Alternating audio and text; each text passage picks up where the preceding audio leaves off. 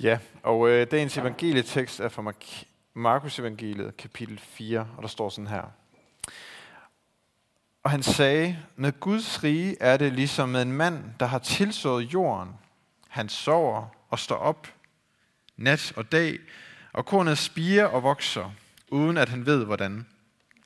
Af sig selv giver jorden afgrøde, først strå, så aks, så fuld kerne i akset.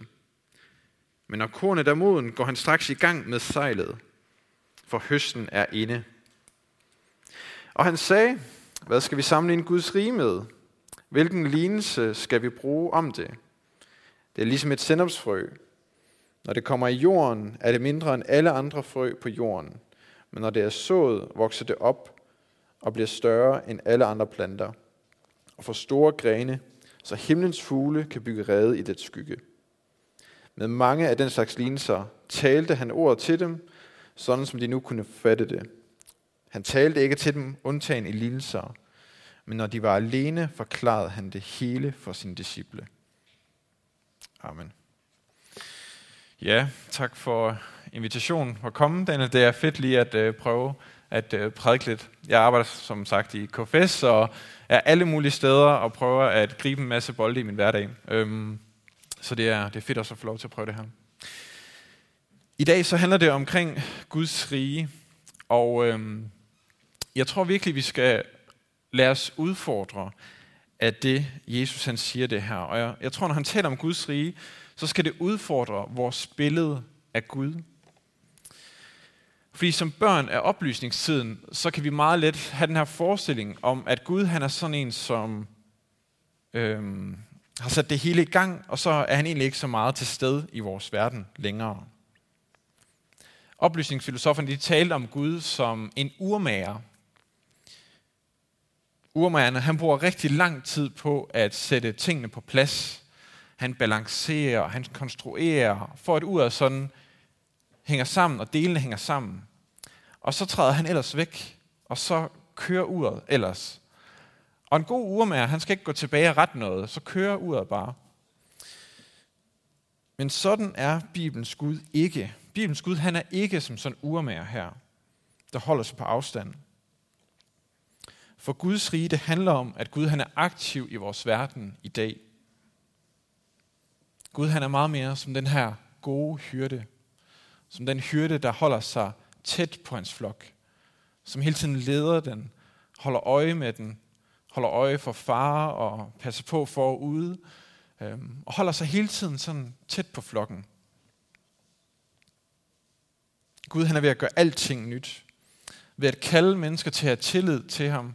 Ved at kalde mennesker ind i hans rige, for at de kan leve for ham. Så det her med, at Guds rige kommer nær, det betyder, at Gud han er aktiv nu og her. Og det er egentlig en meget våget påstand i en verden, som selvom meget går meget bedre, end det har gjort, stadigvæk er plaget af polarisering og krige og overgreb. Øhm, men det er alligevel Jesu forkyndelse til os i dag, at Gud han er i gang med at bygge det her rige. Og det må meget godt udfordre os, men allermest så tror jeg, det skal indgyde os med masser af håb. Og vi kan så prøve at udfolde de her to billeder. Det første billede, han har, det er billedet med kornet, der vokser på marken, uden at landmanden kan forklare, hvordan. Jesus fortæller om en landmand, der så korn på sin mark, og i løbet af året, så kan han bare se, hvordan det her korn lige så stille bliver større og større. Det eneste aktiv, han har gjort, det er at tilså jorden, det er at smide en masse frø ud på jorden. Og så står der, at resten gør frøet og jorden. Frøet det spiger, og det vokser, uden landmanden gør noget. Og jorden skaber automatisk, står der faktisk på græsk, automate, automatisk producerer jorden så strået, så aksen, og inde i aksen er korn. Også uden landmanden gør noget. Der står bare, at landmanden han sover, han står op nat og dag. Og det kommer virkelig til at lyde virkelig, virkelig let at være landmand på den måde. Øhm, men så mange af jer, der kender landmænd, så er der nok lidt mere til det end det. Og øh, det vil min far i hvert fald også sige. Og det er heller ikke landmandsshaming, når Jesus siger det her med, at øh, landmand landmanden han ved ikke, hvordan det går til, når kornet vokser. Det er ikke fordi, at landmanden han er dum. Han ved godt, hvad der sker, når, når frøet det kommer ned i jorden. Men det er stadigvæk virkelig, virkelig underfuldt for ham. Altså hvis kornet en dag ikke voksede eller spirede længere, så ville han ikke vide, hvad han skulle gøre. Han er 100% afhængighed, afhængig af den her kraft, der er i frøet. Og han kan kun arbejde i forlængelse af det. Og det er også både en udfordring og en håb til mange af os aktivistiske kristne. Mange af os kristne, som lægger virkelig mange timer i frivilligt arbejde, som, øh, som virkelig gør meget for Gud. For budskabet er, at det hviler ikke på os. Det hviler ikke på vores skuldre. Og det kan være provokerende at høre. Men hvis vi ikke arbejder med den her dybe åndelige hemmelighed som en forudsætning, så brænder vi ud. Guds riges fremgang, det hviler ikke på vores skuldre. Og det betyder ikke, at alt så bare er sagt med det. Den her lignelse, den er på en måde et modbillede til en anden lignelse, nemlig lignelsen med landmanden, der sår, og noget falder på klippen, og noget falder øh, i den gode jord, og noget falder mellem tisler. Der er pointen, at vi har et personligt ansvar for at være den gode jord. Vi har et personligt ansvar for at tage godt imod Guds ord, og tage godt imod Jesus. Vi må ikke være som klippen, hvor ordet ikke kan spire. Vi må heller ikke være som den jord, hvor der er masser af ukrudt, som kvæler ordet. Men i denne her lignelse, der handler det om noget helt andet. Der handler det om kraften i det her ord. Og dermed kraften i Guds rige. At det spiger og vokser af sig selv. Altså man skal undre sig over Guds rige, fordi det vokser af sig selv. Og, øhm, og det er jo egentlig ret udfordrende, fordi det er bare overhovedet ikke den gængse oplevelse, vi har her i Vesten. Tværtimod, så kan det let føles som om, at Guds rige er i gang med at vokse baglæns. At vi er på tilbagegang, og vi måske har været det i rigtig mange år. Og øhm, det er næsten sikkert, at jeg også bliver spurgt ind til det her, når jeg er ude i gymnasieklasser, omkring sekulariseringen og troen. Er, den ikke sådan, er det ikke noget, der hørte til i går? Øh, jeg fik det her spørgsmål også så sent som i onsdags på Marcellisborg Gymnasium. Og jeg kan bare se, at de kigger på mig som en eller anden dinosaur, øhm, der har forstået, at dinosaurerne de er uddøde. Øhm, I hvert fald i starten. Men den her lignelse, den fortæller en anden historie. Og en historie, som faktisk ikke er helt fjernt fra den både historiske og den globale virkelighed. Nemlig, at kirken den vokser. Kirken er i fremgang. Og måske så afslører det bare virkelig meget, hvordan at vi er vestlændinger, der har meget øh, koncentreret os om vores egen del af verden, og øh, vi ikke rigtig kan se, at Guds rige vokser, når det sker i en anden verdensdel. Men Jesu ord, det skal, øh, det skal indgyde os med håb. At Gud han er aktiv, at Guds ord stadig er kraftfuld, og at Gud vil lade sit rige vokse. Og når kornet så er vokset op, så kommer høsten. Og på den her måde så etablerer Jesus en meget simpel tidslinje.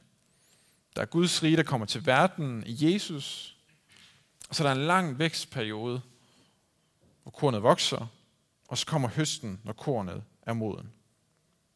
Når Gud ser, nu er det rette tid. Nu kan det ikke vokse mere.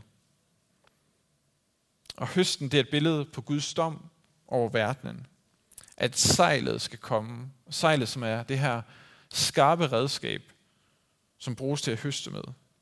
Og det skal skille ukrudt fra korn.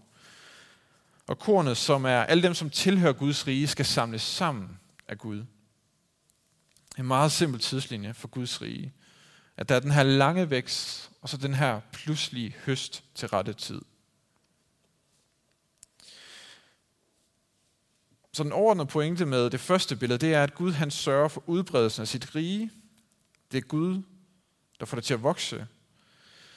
Og den overordnede pointe med det andet billede, det er, at Guds rige, det vil starte i det helt små, men vil ende med noget meget stort.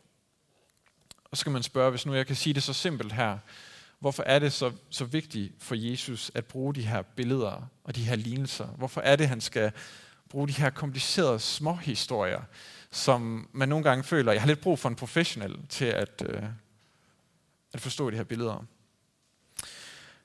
Og jeg tror, han bruger dem, fordi at det her mentale billede af, hvor lille et sennepskorn er, det, det, det får tilhørende frem med det samme, når de hører det. Øhm, og det billede, det siger mere end tusind ord, og det sætter sig fast i deres hukommelse. Og øh, det er ikke fordi, jeg har et øh, sennepskorn med i dag, men altså, hvis jeg havde den her, så ville de fleste af jer ikke kunne se det på min, min tommelfinger. Øhm, den er virkelig, virkelig lille. Så stor som et sirefrø nok. Øhm, og pointen er måske ikke sådan, hvor, hvor stor den her men pointen er, at Jesus han vil os med det her billede. Det her billede af det her uanselige, lille, lille bitte korn, som der kan springe så meget ud af. Og sennepsfrøet, tror jeg, er først og fremmest et, et billede på Jesus. Fordi det var ham, der kom med Guds rige. Så det lille sennepsfrø, det er ikke først og fremmest noget, der handler om os. Det er ikke noget med, at hvis vi gør lidt, så kan Gud gøre noget mere ud af det og bruge det til noget større. Nej, mærkværdigt nok, så bruger det her, øh, det her billede med lille sennepsfrø, det bruger Jesus nok på sig selv. Han taler nok om sig selv. Og det er jo egentlig lidt vildt, at Guds søn, Gud som er, eller Jesus som er Guds udtrykte billede, ham der var så underfuld og så perfekt, at han er den spæde start i den her historie. Og på den måde, så passer lignelsen perfekt ind der, hvor vi er i kirkeåret. Også selvom vi er faktisk en lidt fjollet tid, og, øh, og det er ikke bare på grund af navnet, sexegisima, øh, som betyder 60, øh, fordi der, vi allerede nu begynder at tælle ned til påske. Men det er nemlig ikke faste endnu. Altså den der, hvor vi tæller ned øh, med de 40 dage. Så vi er lige mellem der, og vi har lige afsluttet julen, og epifanitiden, hvor vi fejrer, at Israels mægtige Gud, han skrev sig selv ind i vores historie, og blev et menneske åbenbaret sig. Så vi er i den her lidt mærkelige tid mellem jul. Fasen er ikke helt endnu, men vi kigger stadigvæk frem mod påsken. Og lignelsen passer perfekt, fordi at billedet med det her lille sendersfrø, der bliver lagt i jorden, den sammenfatter billedet af det lille, uanselige Jesusbarn, som ligger i krybben. Den her lovede fredsfyrste, som ligger i den fattige stald. Og så samtidig Jesu død på korset. Jesus, der sejrer igennem graven. For lige under overfladen i den her lignelse her, der ligger der et præg om, at Guds rige det starter for alvor med, at kongen han giver sit liv for kongeriget. Kongen korsfæstes, og han lægges i graven. Som Jesus senere skulle sige om sin egen død, hvis vedkornet ikke falder i jorden og dør, bliver det kun det ene korn. Men hvis det dør, bærer det mange folk. Og det er virkelig, hvad legender er lavet af. Kongen, der offrer sig selv, for at kongeriget skal bestå. Og så til sidst, så er der den her lille detalje, som man meget lidt overser. For det handler ikke bare om, at sendersplanten den bliver virkelig, virkelig stor, og den spreder sig ud. Nej, der står, når det er sået og vokser det op og bliver større end alle andre planter, og får store grene, så himlens fugle kan bygge rede i det skygge. Så himlens fugle kan bygge rede. Sinopsplanten kan blive et hjem for alle de her fugle, der ikke har noget hjem. Alle de her omflakkende, vilde fugle. Og Guds rige det er til for os mennesker, for at vi kan finde vores sande hjem. I Vindblæse Danmark, der tænker vi, at øh, de store grene de er til for at give læ fra vinden. Men i virkeligheden så i solrige Palæstina, så giver de her store grene skygge, skygge for den skarpe sol. Og det er for os skygge til at hvile og komme til hægterne, skygge til at overleve i en kaotisk verden, og skygge til at trives. Det er pointen med Guds rige.